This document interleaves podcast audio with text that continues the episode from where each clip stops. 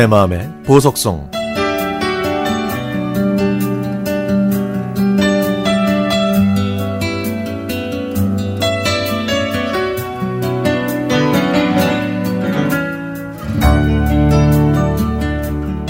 저는 학창 시절 때 양갈래 머리에 개 투성이 학생이었기 때문에 어렵지 않게 삐삐라는 별명을 얻었습니다.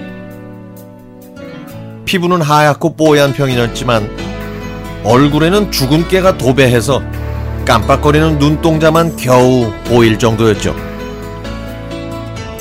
초등학교 때부터 깨순이, 깨돌이, 깻묵처럼 깨와 관련된 단어는 모두 제 전담 별명이었는데요.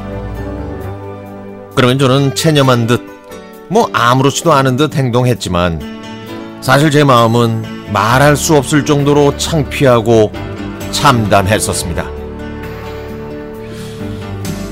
늦둥이를 낳으신 노모 앞에서 저는 과연 남자친구를 사귈 수 있을지, 시집은 갈 수 있을지를 걱정했죠.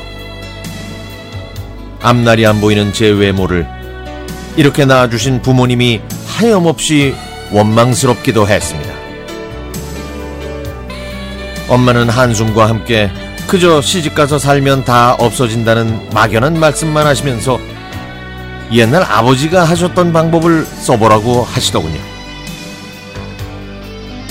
요즘과 비슷한 봄의 어느 날 언니한테 엄마가 철쭉꽃을 따러 이른 아침에 강원도 산골로 가셨다는 얘기를 들었습니다.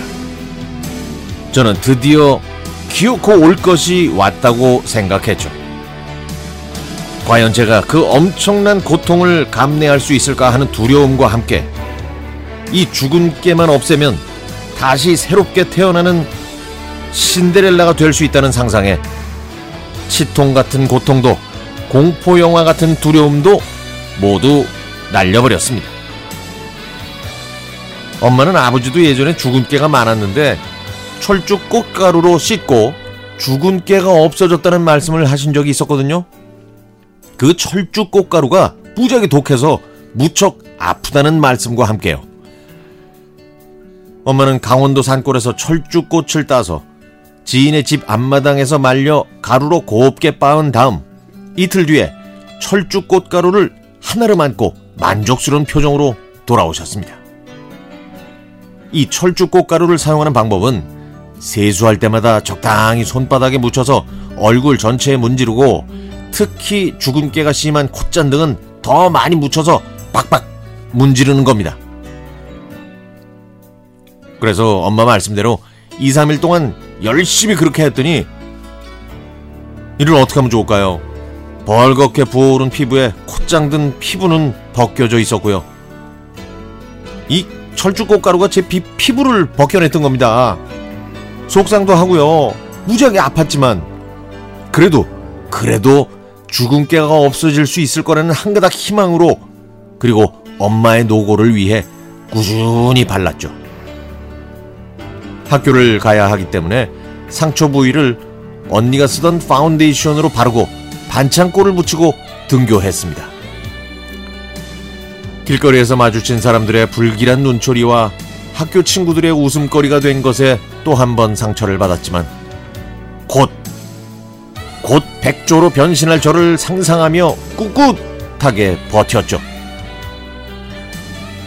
나중에 상처가 아물고 죽은 깨가 군데군데 사라지기도 했지만 새로운 피부색과 원래 피부색이 다르니까 이번에는 깨박힌 얼룩강아지라는 영광스러운 별명도 얻었답니다. 제가 생각했던 것만큼의 백조는 되지 못했지만은 그래도 죽은 깨를 없애는 힘든 과정에 도전했다는 자신감과 함께 죽은 깨는 저와 평생 동안 함께 해야 할 영원한 친구라는 사실도 받아들이게 됐죠. 50대 초반이 된 지금 예전 엄마의 말씀대로 체념하고 살았더니 죽은 깨는 거짓말처럼 온데간데 없이 사라졌고 아이러니하게도 지금은 피부 좋다는 말을 가끔 듣습니다. 봄의 예쁜 철쭉꽃들을 보면요. 깨 때문에 슬펐던 그때로 다시 돌아가고 싶네요.